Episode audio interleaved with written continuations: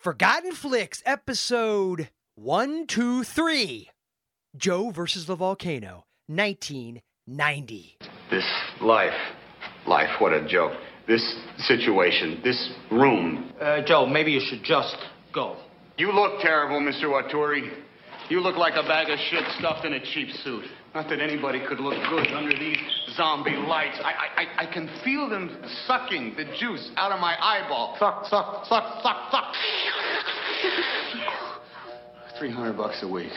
That's the news. For 300 bucks a week, I've lived in this sink, this used rubber. You watch it, mister. And Frank, the coffee, it stinks. It tastes like arsenic. These lights give me a headache. If they don't give you a headache, you must be dead. So let's arrange a funeral. You better get out of here. I'm telling you. You're not telling me nothing. I'm telling you. Why? I ask myself, why have I put up with you? I can't imagine. But I know. It's fear, yellow freaking fear. I've been too chicken shit afraid to live my life, so I sold it to you for 300 freaking dollars. Oh, wait! You are lucky I don't kill you! You're lucky I don't rip your freaking throat out! But I'm not going to! Maybe you're not so lucky at that. Because I'm to leave you here, Mr. Wahawaturi. What could be worse than that?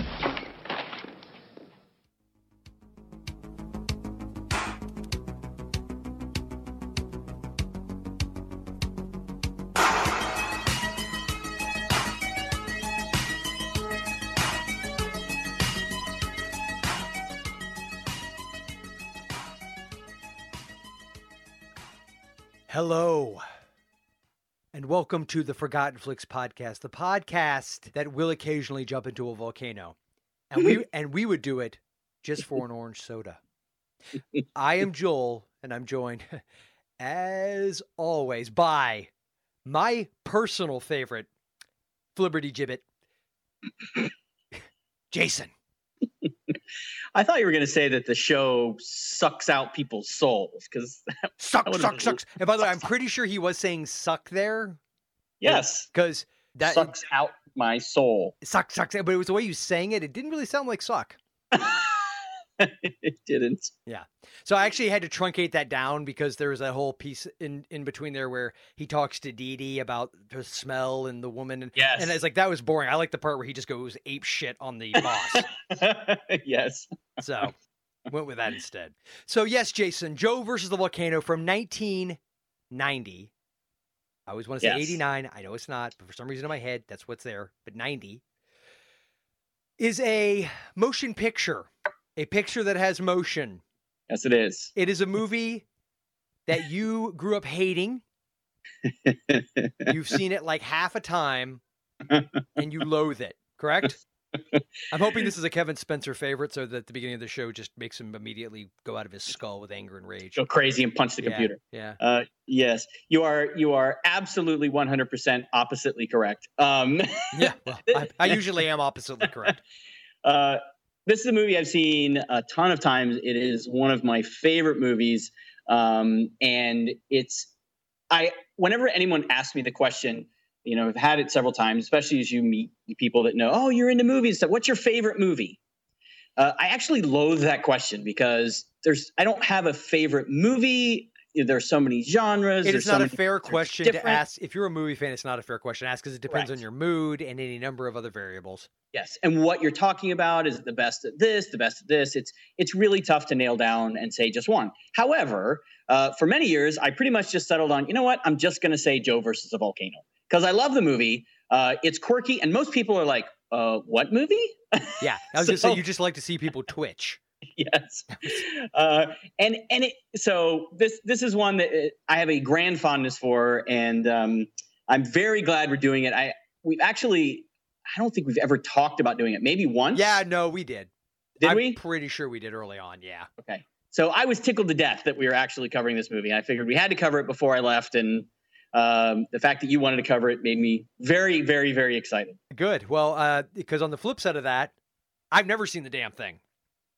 I'm very. You've fami- never seen it? Never, not even once. No, and it's what this is not one of those War of the Roses situations where afterwards I'm like, you know, there's a I lot of kind it. Eh. of. Yeah. No, this is literally like the only things I remembered from it were from the trailer because I remember the trailer very well, Okay. I remember vaguely. I remember when it came out. I remember the trailer playing. I remember wanting to see it because I've always been a Tom Hanks fan. Obviously, Spielberg was attached to it, so mm. I really wanted to see it from those perspectives. But then it came and went. It was a flop at the box office, so mm-hmm. I didn't. It just went off my radar. And then over the years, my wife loved it. I had other friends who loved it. You love. Everybody loves this movie, and I was like, okay, my guess is you all are just unbelievably. no, no, I didn't say idiots. you know, it takes one to know one. You know what I'm saying? I, That's I true. was thinking more along along the lines of your brains are just riddled with C and D because on paper and quite frankly the title. Because we'll get into that. I think one of the things that probably hurt this movie is the title, but that's just my opinion. Yeah, probably. That being said, I I totally went into this thinking it was going to. I was trying to have an open mind, thinking, okay, I probably won't be bored because Tom Hanks is always entertaining. It's got Meg Ryan in it in her very very cute phase, Hmm. so you know it, it had a lot going for it in that way.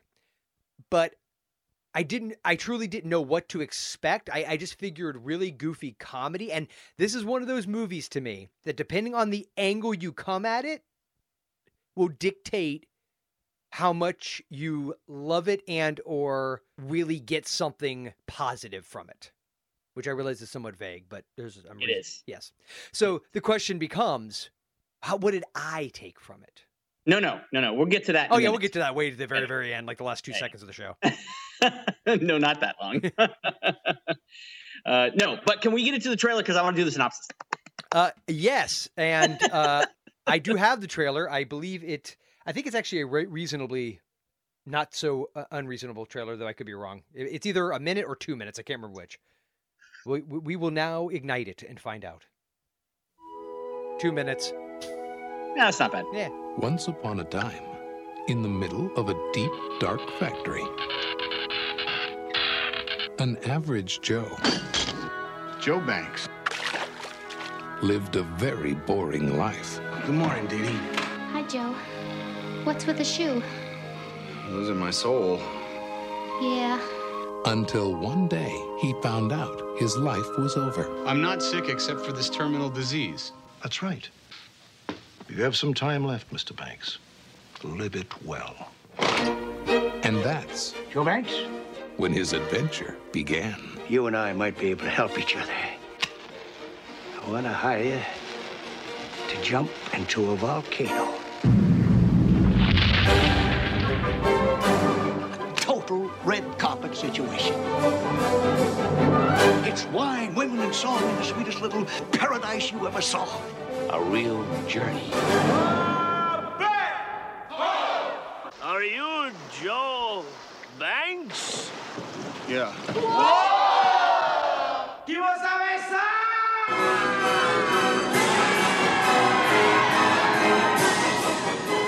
Warner Brothers presents Tom Hanks, Meg Ryan, Joe. Joe. Joe Banks. in the story of a man, a mountain, and a miracle. Take me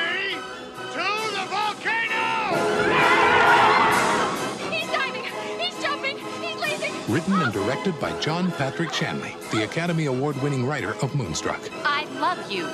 I love you too. I've never been in love with anybody before either. It's great. I am glad. But the timing stinks. I gotta go.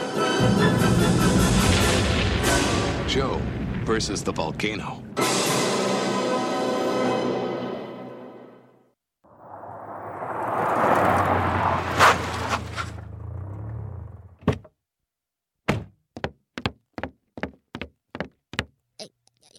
Excuse me. Excuse me. Spoiler alert, please. Huh.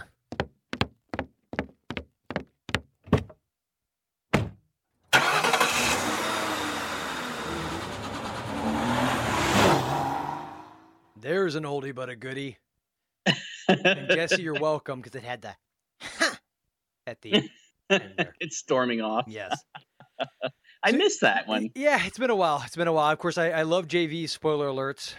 I find them to be artistically and production wise far superior to my own. However, that being said, when the fans request, the fans get. Except for that whole thing about you and me and the fan fiction thing where they had us. No, that ain't happening. Not because I don't love you, bro. You know. Uh, but yes, Jason, would you like to enlighten us with the synopsis about Well, Joe versus the volcano?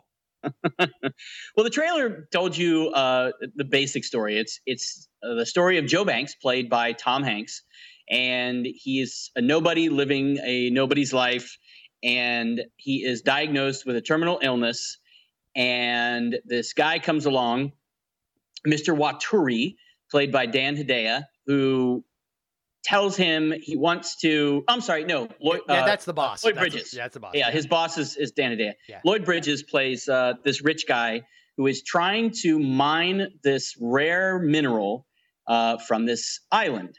And the only way he can get rights to mine the island is if he gets someone to jump into the volcano, because the natives believe that if someone jumps in, it appeases the volcano god and uh, they're fine. So uh, Mr. Graynamore, who is Lloyd Bridges, he comes to Joe Banks and says, I will pay you and you will have everything up to the volcano a, a boat, a sailing vessel to take you there, uh, all the clothes you want. He hands him all these credit cards and says, Have at it. And so Joe decides to do it.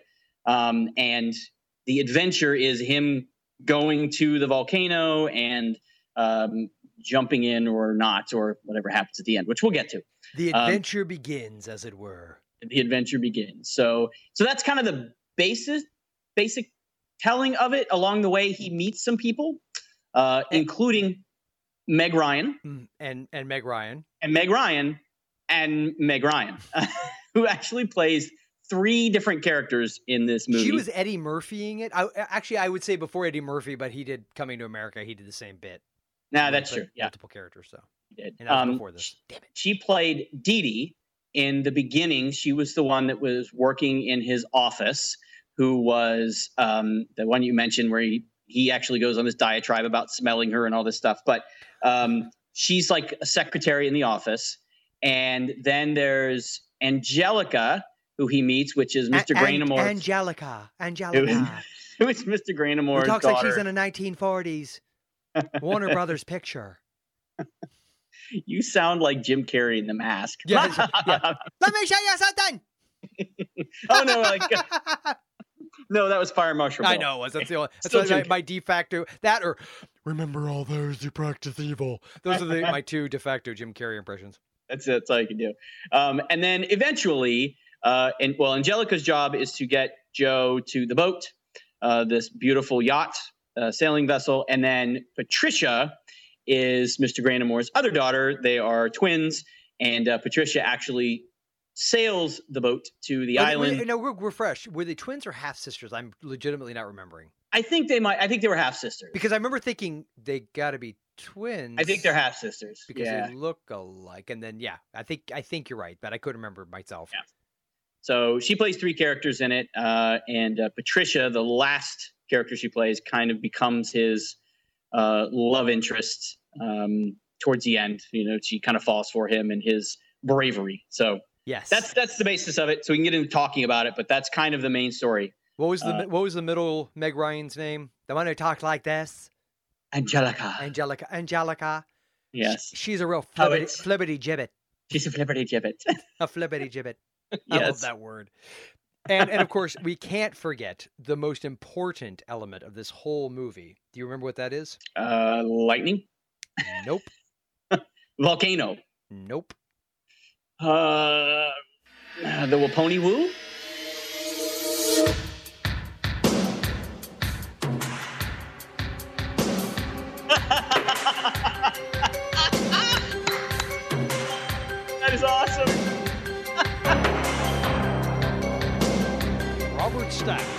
Oh, that's right.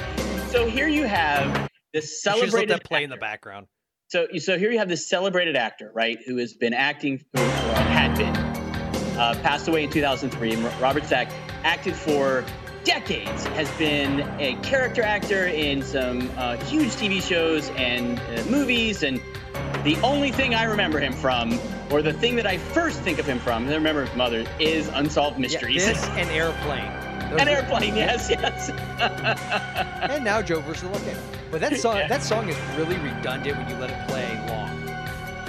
It's still because creepy. it's supposed to have stuff happening in the background. That's like true. you're You're to, yeah, you're supposed to have all the on this. Yeah, this episode. of- Okay, that's creepy. Oh, Mr. Dude, the oh oh that's creepy. The YouTube video I found that I'm playing right now, it just it was all black screen up until the last like the first minute. Then all of a sudden, just the slightest highlights on this black cat's face, but it was like a photo, like a really well done photo. but it was something about it was so friggin' creepy. And that's it. Like, now it went back to black, and like that's it. It's like random. I, I, I may have nightmares. okay, enough of that. Yeah. Um, Robert Stack plays his doctor, Dr. Ellison, who plays a, uh, the character, at least the name of the character, plays a part in a twist at the end. But Yes. um, Robert Stack, there are lots of people in it, actually, um, which is odd because one of the things that I always felt about this movie is that it's a relatively small cast, or it's one of those movies to me that feels like a small movie. Well, especially in- at the beginning. the other scope, than the yeah. other than the extras as they're walking in, because so much of that office scene is just Dan Hedaya, Meg Ryan, Tom Hanks, and Frank. Yes, and I think what it is is that every scene that occurs is two, either one, two, or three people. Yeah, and, and then then there's like a lot of extras. yes. yeah. So like you've got the scene in the beginning where they're all marching into the factory, Yep. which by the way is a factory where they make prosthetics, including prosthetic testicles, which are Wait, what didn't it say they were? What was it? They um, was it were they the number one in rectal probes? Wasn't that like their thing? yeah, like that was their slogan for the company. They did like Oh, Vaseline. medical And, like they had the equipment. huge thing of Vaseline that was spraying out. That was so wrong. yes. So, um, but all the extras walking in there, you've got the one scene with, in the uh, restaurant, the kind of full of the diners, and then you've got the scene with the extras on the island, all the natives Yeah. that are there. That's it. But there are lots and of. lots and lots of in between scenes where it's really just two people Yeah. or three people, Yeah. and uh, it's that care. It's from character to character, and it almost has always felt to me like it's Tom Hanks just moving from character to character. It's kind of like uh, a kind of like a pre Forrest Gump Forrest Gump. Yeah, it, yeah, similar to that. In because that really in the same way. There's really no an- true antagonist. I mean, Forrest Gump. One of the things about it, like it or, or hate it, that regardless, there's no antagonist really in it. It's- no, it's- no single bad guy. Yeah, or, and, and and there's I mean, mo- there's moments where different people do things that are mean or whatever to him. But as far as a driving uh, protagonist antagonist, you know, Forrest is the pro. Maybe you could argue protagonist and the antagonist. But in this movie, a similar thing because the volcano is not really the antagonist. It shows up at No, the very not at end, all. and the other, even the characters that are sort of setting him up, other than their brief moment at the beginning, they're not driving it. So no, and and even the, I would say that Mr. Graynamore, the guy, that Lloyd Bridges in the beginning, who actually yeah, but he's just the It's in this catalyst. He isn't the antagonist. No, no. I, I would say that he is as much just a plot device Yeah, a- yeah. as the volcano is. Yeah, It's exactly. just an Yep. excuse to get things moving. Yep. Um, so it, it's it feels like a small movie, but there's lots of uh, famous people. So I, Well, I that and the, mentioned and the sets in, in general, I understand because this movie was not cheap, and they you can tell that the production design they spent a lot. Because one of the things I did want to talk about was the factory. So you go ahead and finish your point, Yeah. and then we'll bring the factory. Okay, so it, it it feels like a very small movie, but there's lots of people you recognize. So uh, you mentioned Robert Stack, Lloyd Bridges, um, Abe Vigoda was Oh, yeah. the, was the chief. Yes, he was the chief of the Islanders. Um, Dan Hedaya was the Mr. Waturi. He was the um, Walk to. Waturi. Atsu Waturi or something like that. Yeah, he was uh, Tom Hanks's boss, um, which he was also in Commando. Remember? Yeah, yeah, yeah. And oh, I did, I did want to say, do you think that the Watsawaturi, because the way Tom Hanks says it, do you think his character is supposed to be making fun of his name, like the Watusi? Remember that song, the Wa oh Watusi? Like I was thinking, Yeah, like he, yeah, when he, he always said been. it, it's what I thought he was trying to do. It really doesn't mean Yeah. anything. It's just the way I took it. And also, Abe Vigoda. Did you ever watch Barney Miller? I think we've had this conversation. Yes. Okay, Yeah. I Yeah. still love that show. Go ahead. Yeah, I did too. My dad was a big fan of it, and I, I sat and watched it. Yeah, him. same thing with me. My, fa- my parents. I remember them watching it, and yeah, 70s, right? Late 70s. yeah, it's late seventies into the early eighties. I think it was still on. Really? I think so. 70 I don't I don't remember the dates. I just remember watching it. It was the uh, the whole detective show, right? Yeah, it was like a, a a funny police procedural. You know, kind of like Uh, S, like a Law and Order SVU, funny police procedural. yeah, yes. Yeah, hilarious. Yes. Just like that. Absolutely hilarious. That's so sad. Um, and then it also had um, uh, uh, Ossie Davis. Pointed that out. Oh. I love right? that guy. Uh, he was he- JFK. Yeah, yes, yes, he was in Bubba Ho-Tep.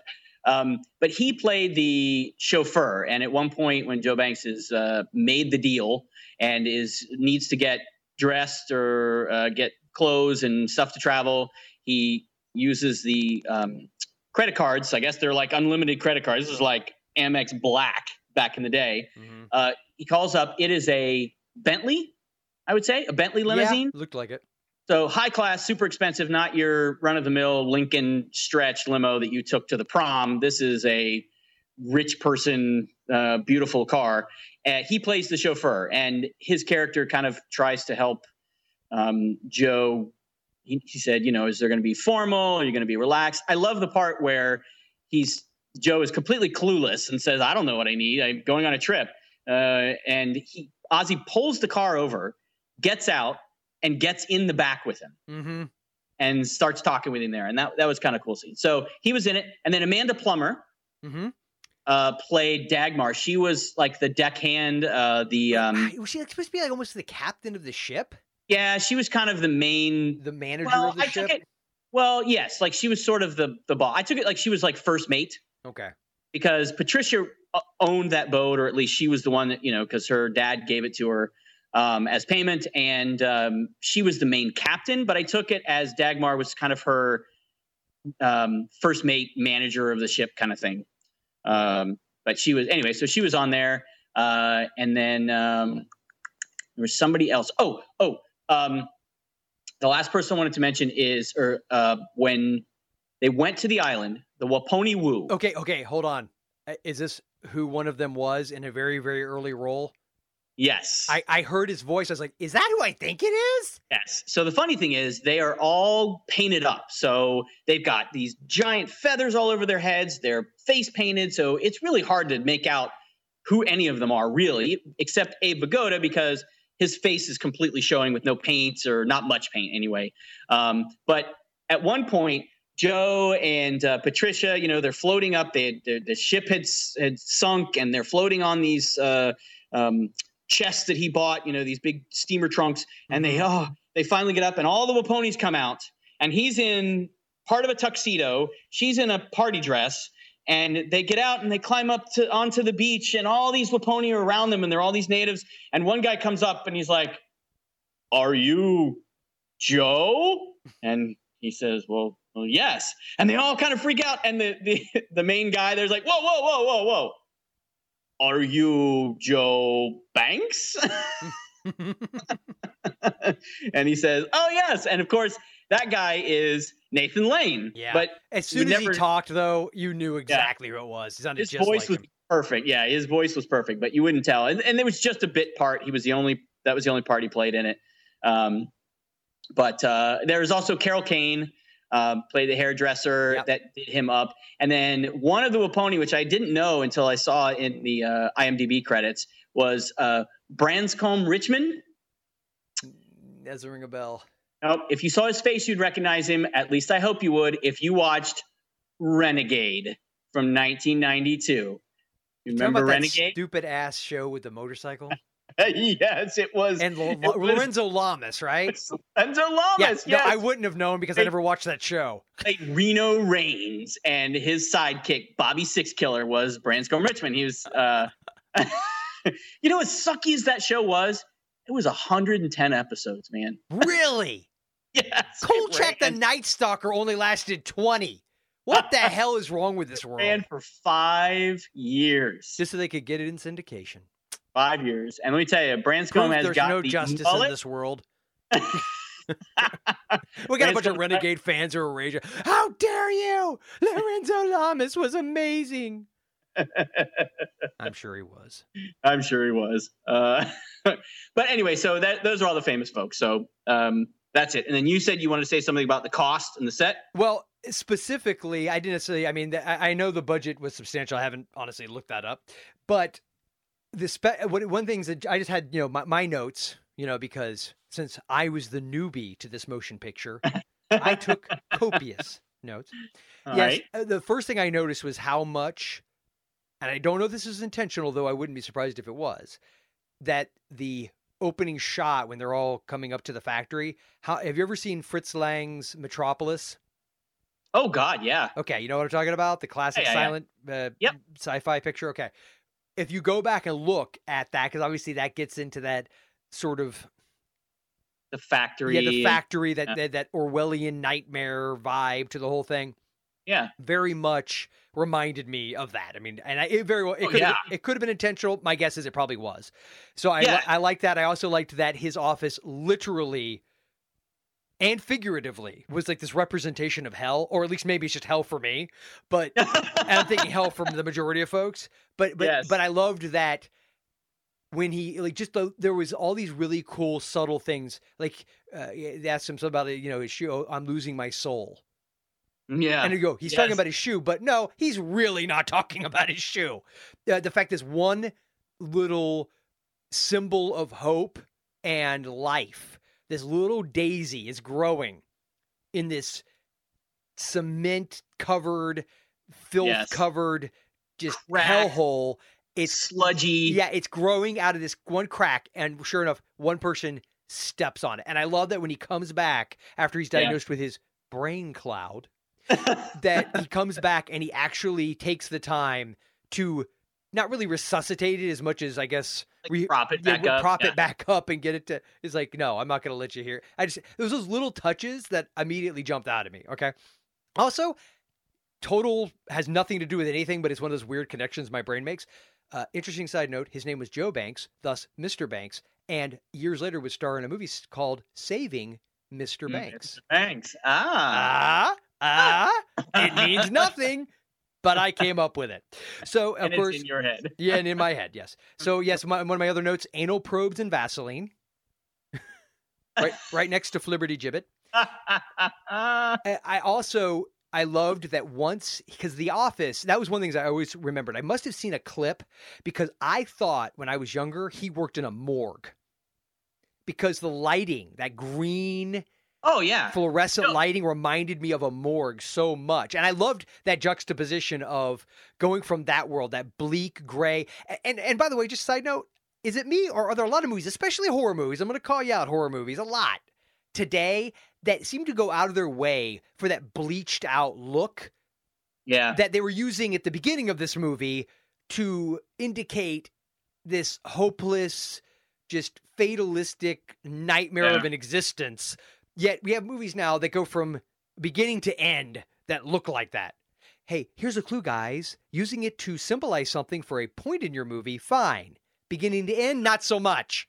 So anyway, that's just a side note, my personal opinion. So yes, they have the, and then as he gets, he breaks free because of course, like you said, he's diagnosed with this terminal. I'm using quote fingers right now, illness, mm-hmm. and how the color starts to slowly come back into him and his world. Like the moment when he and I guess it's Dee Dee who are about to go to his uh, apartment and they're standing on the ferry, I guess it is, and you could see the skyline of New York. But the way the buildings are, it's very whimsical and fantastical because, like, the colors of the buildings aren't realistic at all. They, they're just, Yeah. they're like these really vibrant, almost neon, like purples, very almost 80s to me, like, you know, the color scheme. And then later on, when they when they're outside of in front of his apartment, did you notice each window in the apartment, the lighting was very similar. Yeah. Every light, Yes. every every window has like a different color light, and they were very similar to that that the horizon of New York. So I one just, of the things no and, uh, you're absolutely right you're absolutely right one of the things i i love about this movie and it's it's easy to dismiss uh, because on its surface and like you said the description and even the trailer it's this kind of funny quirky comedy about you know uh, tom hanks and it's there's um you know uh, he's jumping into the volcano and you know it, it, it, it can be cheesy and it looks like it's just kind of a ridiculous funny cheesy movie but there's so much intention in almost every single thing. And one of the things I love is every time I watch it, there's something else I see. Yeah, And it feels like, I mean, you look at it, this is a little movie. It's it didn't do well. It's not well known. It's not a big blockbuster kind of thing. And you know, the guy who wrote it um, was famous for Moonstruck, but really didn't do anything else Well- major. well, he well he and- had been a playwright, and that's the one thing I was gonna get get to because to me, a lot of the dial the dialogue in this movie, especially for this kind of movie, I, I Yes. mean to you know throw into that bucket that early late '80s, early '90s kind of cutesy rom com kind of movie. If you really pay attention, the dialogue in it's actually really good, and it, you could tell. And to your point, it always seems like it's a couple people talking. That's Yes. because it you could tell it was written by a playwright. Yes, I'm so glad you you pointed that out because one of the things I've always felt about this is even when I first watched it when I was younger, I remember feeling like this doesn't feel like a movie. And I, and I that sounds weird to say, but it doesn't feel like a typical movie. And I was never able to really put my finger on why. And a big piece of it is because it's more like a play. It's the scene to scene to scene and it has the same kind of interplay and the same kind of dialogue and the script and um, it, it never felt like it was the flow of a movie never felt like it was the pace of a movie none of that No, I agree. And I think that the reason why, though it has this cinematic quality, is because the production design of it is so grandiose and so Yeah. big. So it, it ends up. Uh, there's a lot of movies that would have suffered because of that. They would Yeah. have. They would have had these little moments, lots of people talking, and the knock on it would be, "Oh, it was boring. Just people talking. I want to see a movie because movies and plays are different." Now, Yes. I, I there's a movie. It does. I wish it connected this because I don't think I've ever been able to use it as a pick. But did you ever see Death and the Maiden? no Sigourney. Weaver and Ben Kingsley. It's based on a play. no i don't think I am so, no. telling you nothing other than to freaking watch this thing. It takes place in a single cabin in one night. There's three characters, and the other guy, he was the bad guy in Lethal Weapon 3, and his name is completely escaping me. I'm going to have to probably cheat. what's it called death and what Death and the Maiden. And it was a play. uh-huh and it's a thriller. It totally takes place in this Hmm. one location. Uh, yeah, it came out in 1994. The movie version did. It Mhm. was yeah, Sigourney Weaver, Ben Kingsley, Stuart Wilson played the the husband of Sigourney Weaver. There's a couple other small parts, but they are the main characters. And the I well, it says it in the if you read the actually have you have you read any? Did you go to the IMDb? IMDb? no Okay, don't. i wrote it down on a piece of paper Yeah, don't read anything about it because I went into it cold. I just knew Sigourney was in it. It was right after Lethal Weapon 3 came out, which I was a big fan of. And you and I both acknowledge we have the connection where you didn't you go to the Orlando explosion for Lethal Weapon 3? No yes yeah to, when they did the uh, old uh, city hall City Hall. And I Yeah. went to the, at the very end, the end credits, they blew up an old hotel in St. Pete, and I was there Yep. front row when that happened. So it's kind of cool that you and I were both yeah behind, you know, I got to witness a movie being made. of behind the scenes of that yeah, movie It's kind of yeah. cool. So I love Lethal Weapon 3. I know it's not great. I don't care. And but this guy was the bad guy in it. So I was like, oh, I want to see this movie. And so I went in cold. Holy crap. good It's intense as hell. Gotcha But not a lot happens, yet a lot. It's emotionally violent. Like Yes. very emotionally violent. But it's Yeah. really riveting and it's a play. I mean, you could tell this is a freaking play, but they did shoot it in such a way. Actually, the director was Roman Polanski. I completely forgotten that. So there is that element. You know, well yeah yeah, but I mean, you know, the fact that you know he did all, all, all the personal crap aside, you know, he did Chinatown, Rosemary's Baby. I mean, fantastic filmmaker. So i he was able to give it the scope it needed. But my going back to Joe, I, I feel like that's why it works because it also it felt cinematic yet it felt intimate like a play which is like what you said Yeah. there was always the scenes that mattered were small and then you'd have these big epic sort of moments Yes, and it and it played into the emotion of the moment. So you know, there's so many subtleties in the in the movie that it's it's hard to explain to somebody who just reads about it or has never seen it and or maybe just seen bits. But there is so much brilliance in the subtlety in this. One of the things I love, there's a scene where uh, they have been on the sailing ship on the yacht, right? It's Patricia's yacht. It's actually her dad's yacht, gave it to her. One of two, Tweedledum, Tweedledee. She gets one of them and uh, it sinks, right? Mhm. And the ship sinks. There's this tragic moment, this big epic moment. This is the the it's a hurricane is what happened or a, a storm, right? Is it typhoon? I think they call it yes, a typhoon. Yeah. yes, because they're in the Pacific. It's called a typhoon, right? So, uh, big typhoon comes and and uh, waves and big rain, and uh, the ship goes down. Tragic moment, and these four steamer trunks that he bought at the beginning, which the gag is that they are completely indestructible, watertight. You but know, the they, key, but the key is how that ties into Ossie Davis's character telling him about not basically not cut- the whole idea of him not cutting Don't himself cut short. corners. A- And, Yeah. if, if he hadn't listened to Ossie's advice, he wouldn't have bought those trunks, which then subsequently would save his life. Right. And so the, the part where he's with Ossie Davis is this kind of funny moment where he's buying all these kind of weird Hammacher Schlemmer things, you know, this uh, uh, little bar set. He buys this little putting green and all these little odd things just because. And he, these steamer trunks pop up and they he pulls them together and ties them with like ropes into this one raft. And so it's this raft.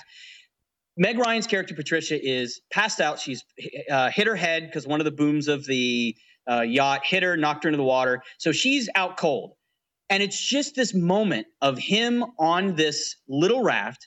And you could tell it's a set. You know, it's a dark set where he's just, I guess, in a tank, Mm-hmm. probably. Right? He's in a water tank, a big water tank, and uh, it's dark and it's meant to look like he's in the middle of the ocean.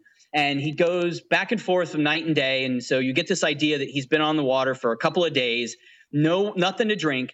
And he just has this moment, this very small moment on this four by four set of trunks where he looks up to the moon and he's, you know, he says, Thank you for my life because he thinks he's dying. Yeah.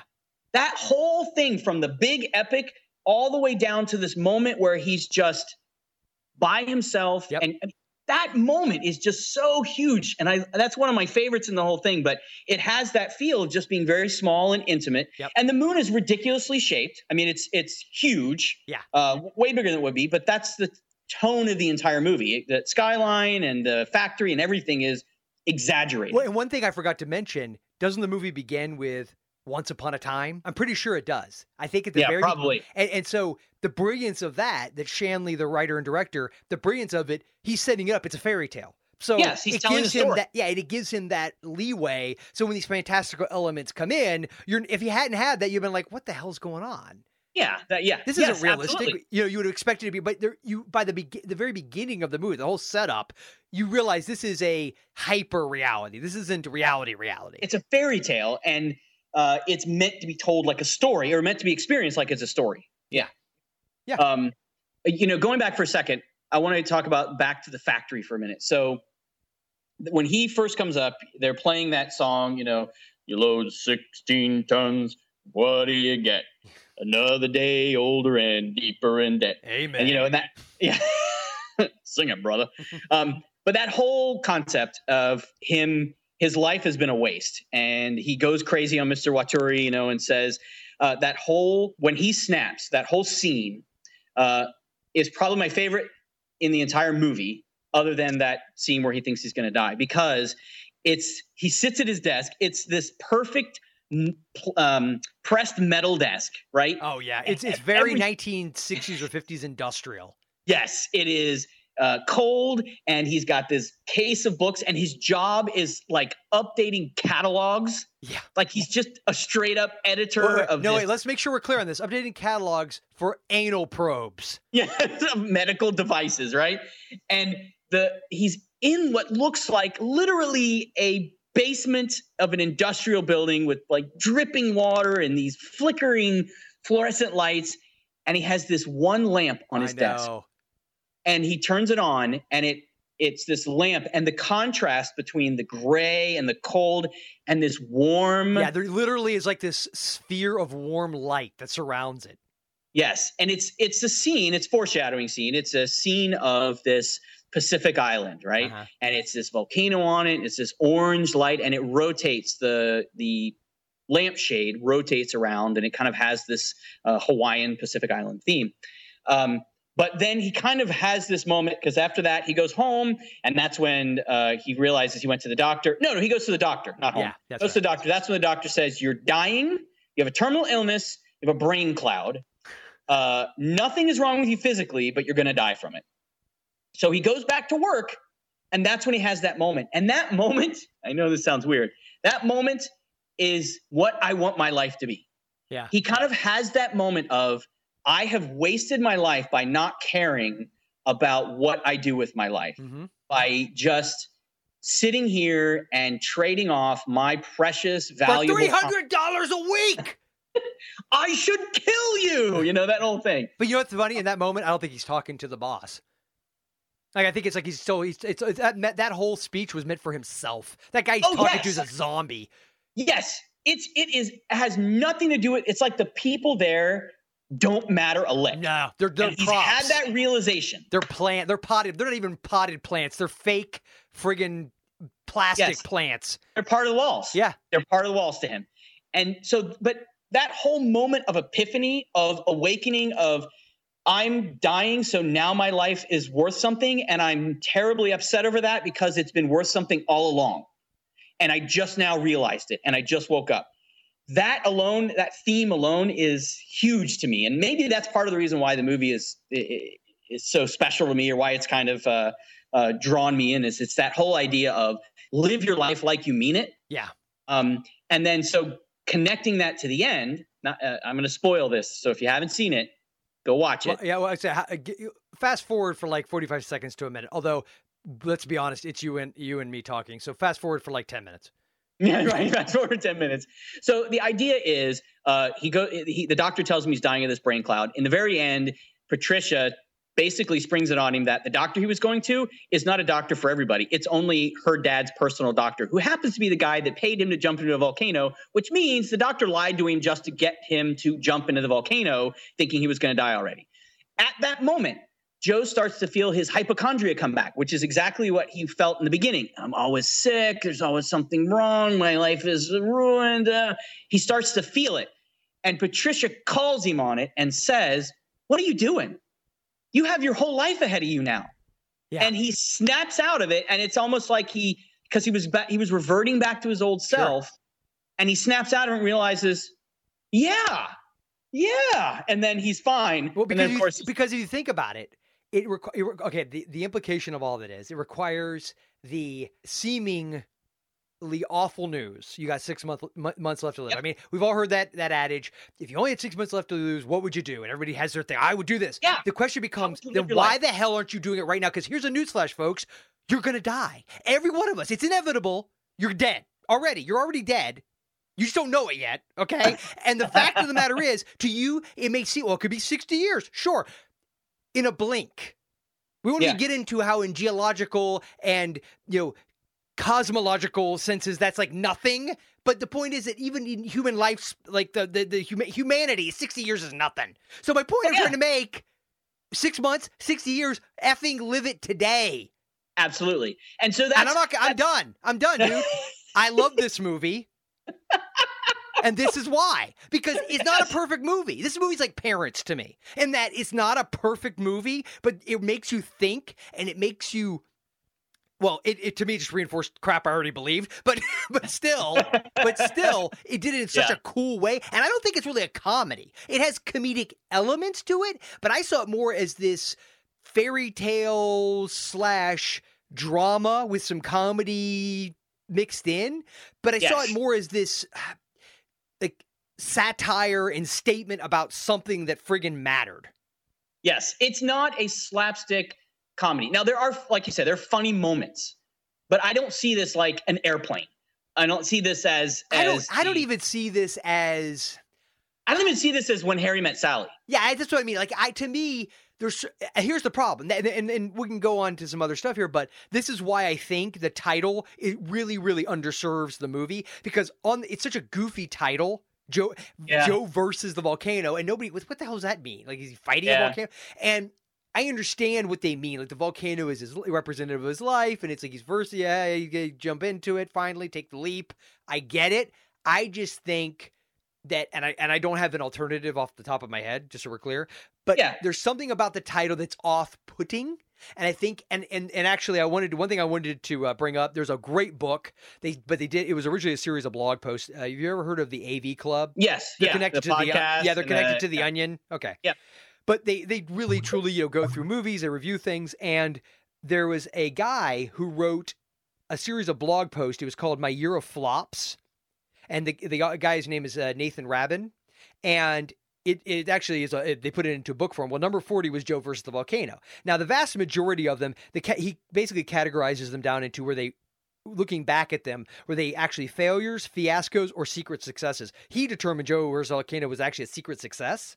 Really? Yeah, and what I thought, and most of them he didn't. Most of them he just completely lambasted. But but he had a very interesting thing that I think, and it's a question I wanted to pose to you. Do movies like Ishtar Gigli, Howard the Duck, and Joe versus the Volcano fail, and he meant primarily financially, because they have terrible titles? Or are their titles only viewed as terrible because the films were such pronounced box office failures? And then he said he came to conclusion he came to his own conclusion. But I, I posed that question to you. So do you feel like in this case, see to me those other movies, it wouldn't have mattered. They sucked. Sorry, Howard the Duck fans. Yes. Yeah. and and, Yeah, Ish, and, um, and all the Ishtar devotees in the audience. I apologize, but I'm going to have to say, I think one of the reasons that this flopped, I think the title had a lot to do, or had something to do with it at least. I think that was, and the I way they marketed it, maybe. I think that's a bigger piece of it because you think about who who wrote and directed this, John Patrick Shanley, right? Yeah. So uh, had done Moonstruck in 1987, which was wildly successful, right? Yes, and it was a true romantic comedy. And it was a Yeah. true romantic comedy. So he hadn't done much else. And in in the in the film genre, you know, in, in in Hollywood, right? In the movies. Yeah. So my guess is they marketed Joe versus the Volcano as a romance comedy like Moonstruck. Sure. And it was not. and, and mostly playing up that romance between Meg Ryan and Tom Hanks. And lest we forget, at that moment in time, the baggage that you would have brought into that movie is Tom Hanks is the guy from Big. You probably still would even had some level of baggage of him from being in like Bosom Buddies and Bachelor Party and Oh, he was in the Burbs yeah, and all, all those uh, kind of. Uh, he yeah. still was very much the more comedian. He had not become the serious actor. The, I think up to that point, the only movie that off the top of my head that was probably more of a serious movie that he had done still was labeled a comedy was Nothing in Common. That he did with Jackie Gleason, and I remember that was a big deal Oh, at the time. Oh, and the other great, great drama, Turner and Hooch. But other than those two. He had, you know, nothing. He hadn't done Philadelphia. He hadn't done Forrest Gump. He hadn't No, done Apollo no. 13. Now, those were several years down the pipeline. So the point being, there was baggage. Meg Ryan, same thing. She was the cute, adorable, you know, America's sweetheart. so I think again, people would have, and word of mouth may have spread like, wow, this is not what I thought it was. This is dark, and you know, and people maybe didn't know how Yeah. to read it. They didn't know what it was really about. Yes, and I think that's what I think that's the other part of it. One, I think the big failure of the movie was that it was marketed to be like Moonstruck, and that's how they kind of leveraged it.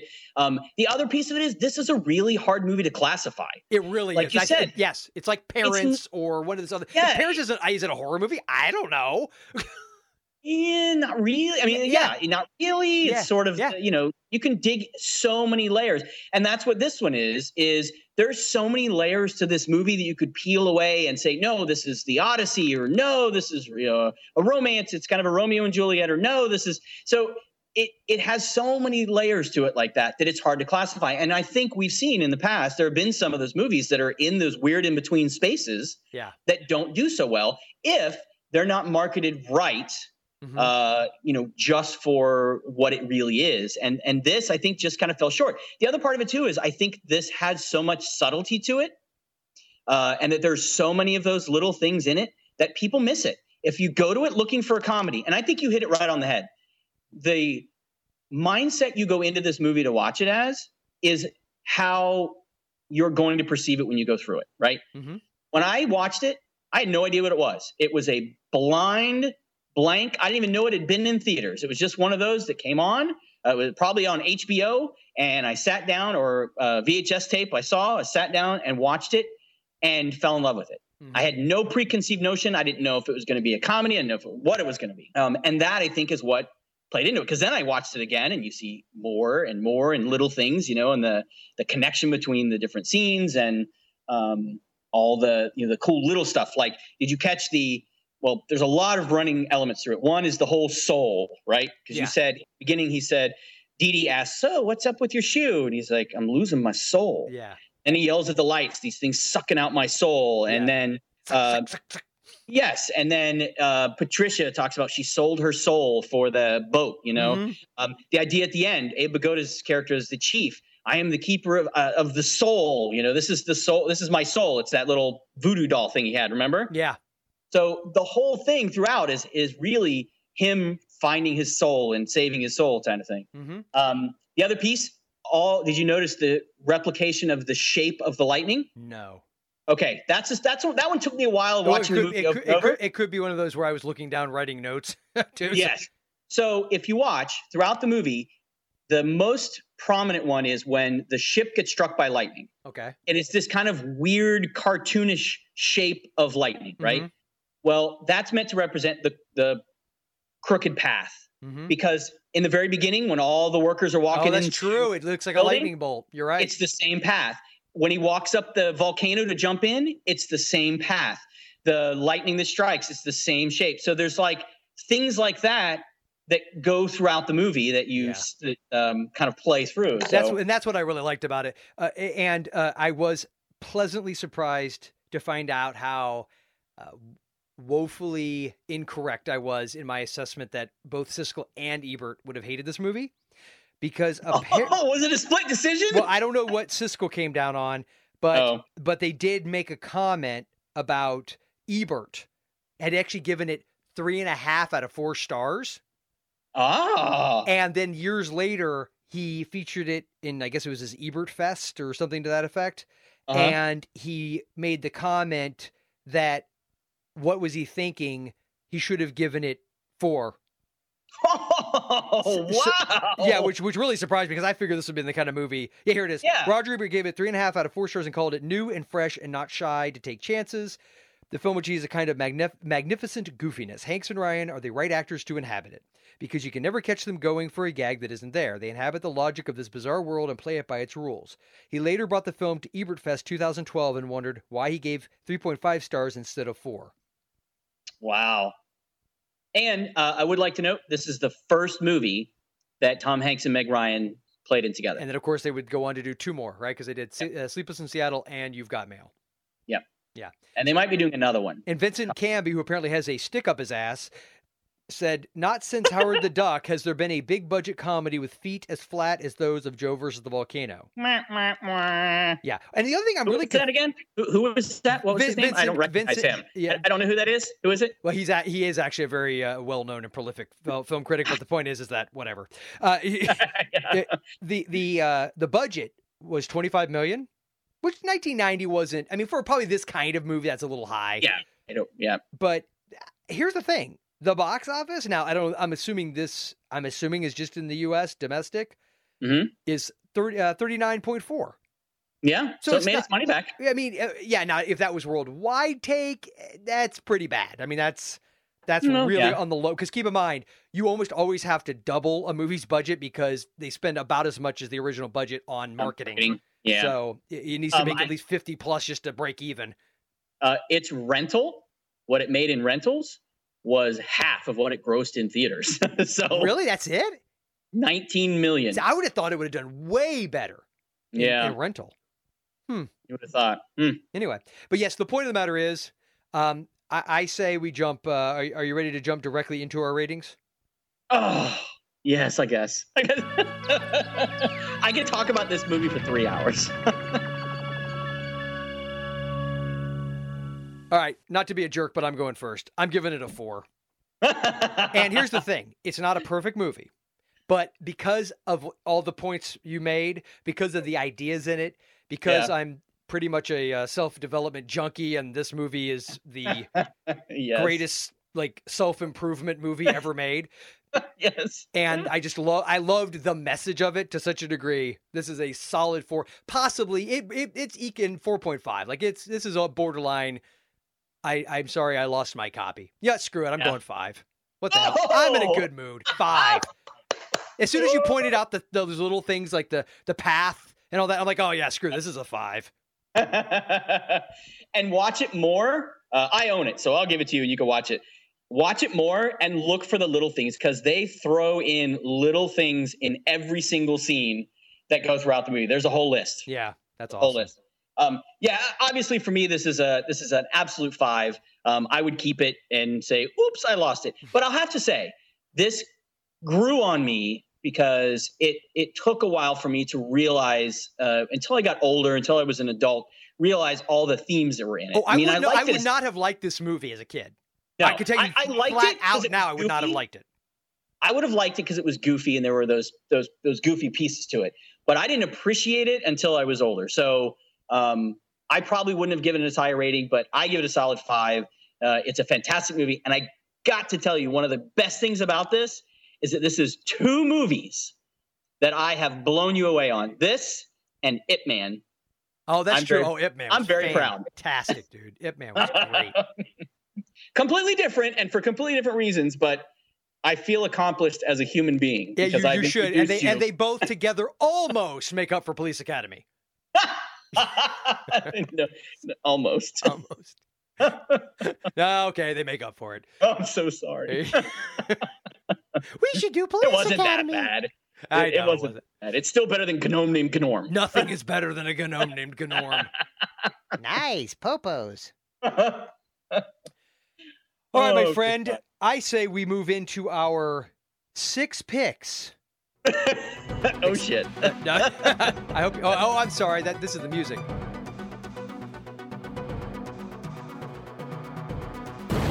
That was a bit of a Freudian slip because it actually says six picks bumper music. I was gonna say I only picked one.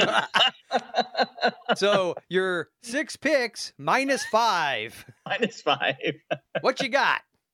Of my six picks, I'm skipping right to the last one. I'm just I'm- Okay, you know, give us the right best. Give us the best one. Let's we, we don't have time for all those other ones. um, actually, I decided not to connect to uh, any of the move. I mean, the music and all. I wanted to point out one last thing. I do love the soundtrack to this. I don't own a soundtrack, but the songs in it uh, play to the movie perfectly. So I, I do love it. But what I decided to go with is another kind of romantic comedy starring Tom Hanks that I was a huge fan of as a kid, and I haven't seen it in a, a long time. But Splash Oh, from yeah. 1984. Tom Hanks and Daryl Hannah. Is that 84? Um, It was 84. you know, that's a, what is up with Tom Hanks movies? In my head, I always think of that as 82. Yeah. I, I know Yeah. you're right, but for some reason, again, in my head, it's an 80. Same thing with Police Academy. That's another one. It always felt like 82 to me, but it's 84. Yeah. That's weird. Yeah. Uh, so I I love this movie. It's it's basically the story of Tom Hanks when he's a kid. Uh, he falls into the ocean and a young teenage girl mermaid kisses him, and then later in life he actually finds her for real. But when she's out of water, she her fins turn to legs. Uh, but when she gets wet, her fins turn her legs turn back to fins, and so it's kind of this this quirky, funny um, romance that's blossoming. And isn't it it- also a PG movie with boobies? it is. It is. Uh, also has John Candy Oh, that's and right. Eugene Levy, Oh, uh, wow. both. So I haven't seen that movie in so long. I barely remember it, man. I think I think we would be pleasantly surprised. I don't think this would be one of those that C and D just because of the cast. Um, and it it was a pretty it was a pretty good movie. So um, it, it's good Tom Hanks comedy, not as deep or as layered as Joe versus the Volcano, but it's a good romantic comedy that is funny. Uh, that you know I could see us covering if we if we did another rom com because I think it would be just that kind of good comedy. But yeah, haven't seen it in a while. But directed by John um, uh, by Ron Howard. yeah, of it's one of his. It was one of his early ones. Yeah, Yep.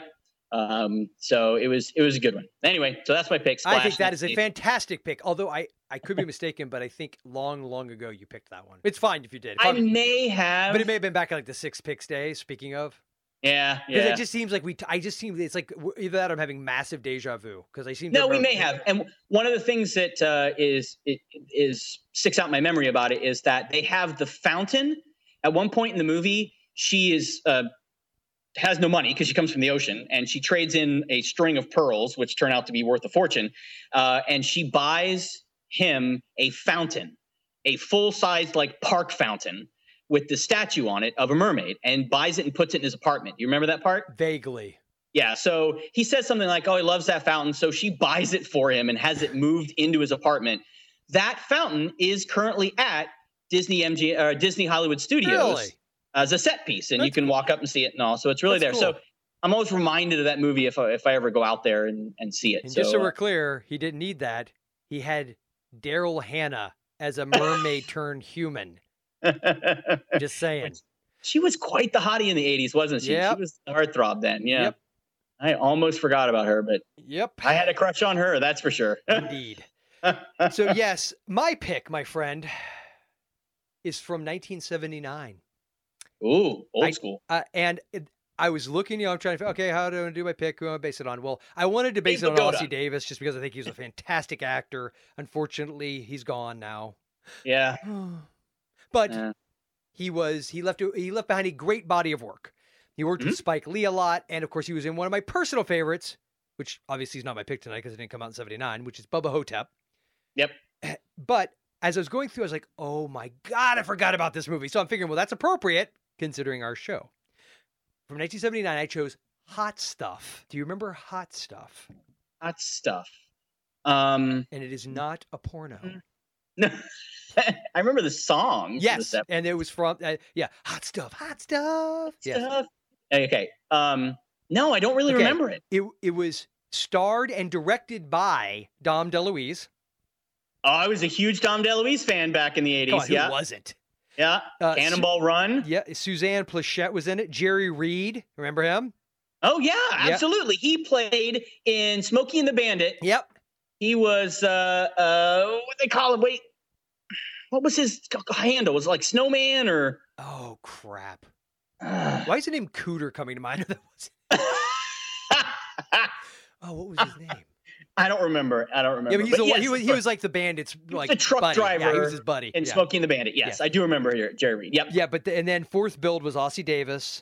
Uh, uh, Luis Avalos uh, had a bunch of other people in it, and it was this goofy comedy about three. I'm gonna just read the IMDb. It's easier to, than trying Okay. to go by memory because it's been forever.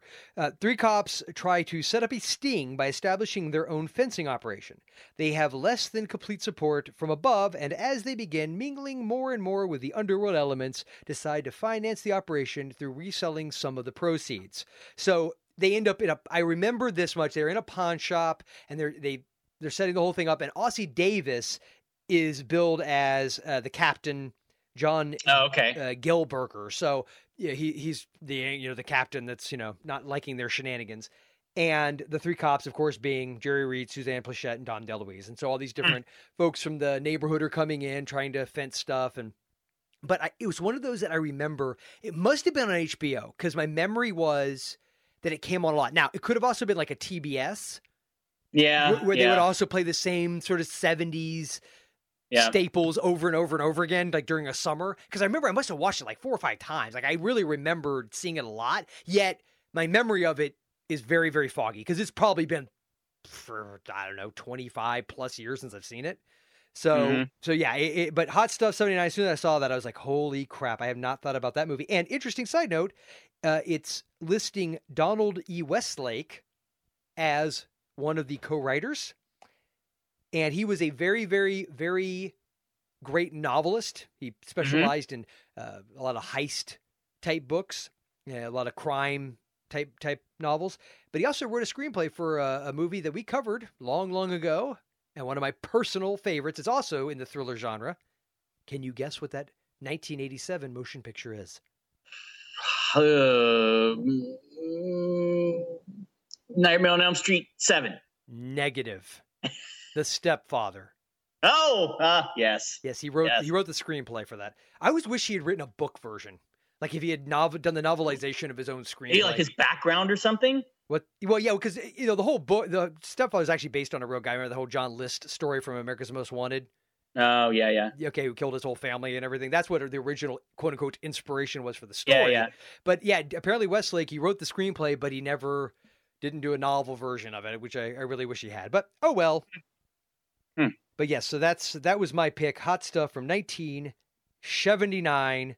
Wow, I can't believe I haven't heard of that one. I'm gonna have to look that up, see if I can find it. I think it. you'd like. I it. love Dom DeLuise. Yeah, it's, that, I- it's that sort of goofy Dom DeLuise, late seventies, early eighties comedy. It's a Yeah. it's got that vibe, you know, PG, you know, kind of like one of those family friendly kind of goofy comedies from the late seventies, early eighties.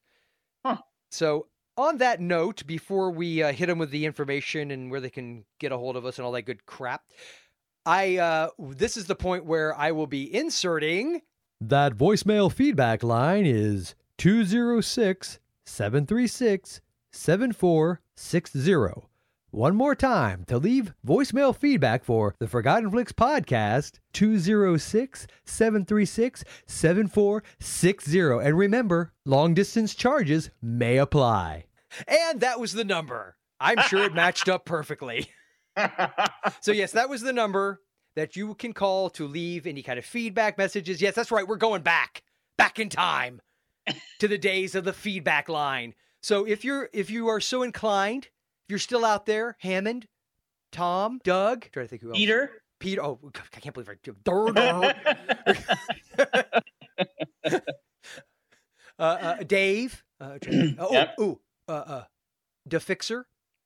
Any of you that are still out there that are so inclined that would like to leave us feedback, we would love it, and it'll be your chance to get on the show. And uh, and and and depending on the next movie that we're going to cover, should, should we say what it is, or are we still up in the air on that? Did you ever happen to find a copy? Well, I haven't found. I haven't looked yet. Okay, well, but, we were uh, going to do real. I'm just going to say it. Screw it. We were going to do real genius. So at the moment, it's real genius. That could change because apparently the only way I'm getting that is to buy it. And while I remember liking it, I'm kind of cheap, and I don't know if I feel like buying it. So we'll see. So at the moment, tentative real genius. So if you want to make a comment about real genius, I know a lot of people love that. Uh, do you, did we ever say what our final movie was going to be before the Spooky Flicks Fest? We haven't said it. We haven't said it. Should we say Not it? Yeah, I think we can. Yeah, Our- screw it. Let's say it. our final episode, our final regular episode, and when I say final, I mean final. Hasta la Uh, pasta. It, it, the end uh, is Stand By Me. Dude, we're such idiots. Why? We should have done The End, starring Burt Reynolds and Dom DeLuise. no, no, no. We're, uh, no. Okay. yeah, Stand By Me is our final quote unquote forgotten flick. Oh. That's our last way to stick it to the people who apparently can't take a damn joke. It is. so, so yes, and then of course we'll have our, our few uh, spooky flicks fest, and then the plan is to do a final sort of one of those shows, a la a '80s sitcom, where they would sit at a table at the end of a show, and rather than actually having you know a wrap up to any kind of storyline, you would have these these memories down memory lane. Yeah, lane. do like a recap. We're not going to cover a movie. No, we're just going to talk about uh, our favorite parts of the episode. We're going to uh, of the show, uh, some of our favorite episodes. Uh, yeah, so if you have feedback for done. that, just just make Yep. sure when, when you when you call in, you say uh, this is feedback for the final final episode, or if it's for one of the movies, say, oh, this is for Real Genius, this is for Stand by Me, whatever, and we'll we'll uh, put it accordingly. We'll shove it in accordingly. Absolutely. So, my friend, would you like to tell them where they can find us and leave us awesome reviews and goodness? Yes, by all means, go to iTunes and leave us a review. Even though we aren't going to be recording any new episodes, we still are keeping the show up, and we'd love to have more people listen in uh, and enjoy our shenanigans. Uh, so leave us a review, give us a rating uh, on iTunes. Also, you can check out all of our other stuff at forgottenflix.com. That's flicks with an X. We've got all kinds of other reviews, and uh, our Facebook stuff is on there, Twitter stuff is on there, all that jazz. Uh, so that's our best way to find us. I believe it is. And on that final note, would you like to have the final word? Take me to the volcano.